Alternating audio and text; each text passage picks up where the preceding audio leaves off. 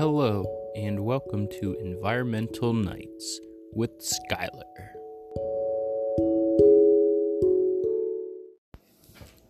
And welcome back, everybody, to the Thursday edition of Environmental Nights with uh, me, Skylar, and the three dogs, Blue, Wilson, and Maverick.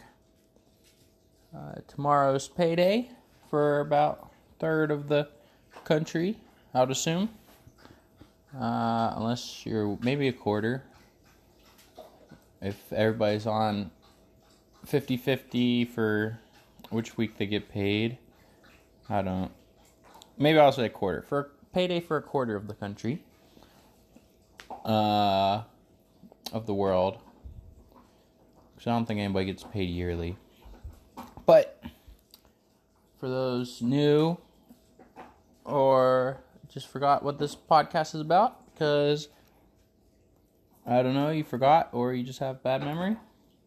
I guess that's the same thing. If you forgot or you don't listen to the podcast enough, uh, this show is all about just listening to nature and spacing out in case you need that in your life. So,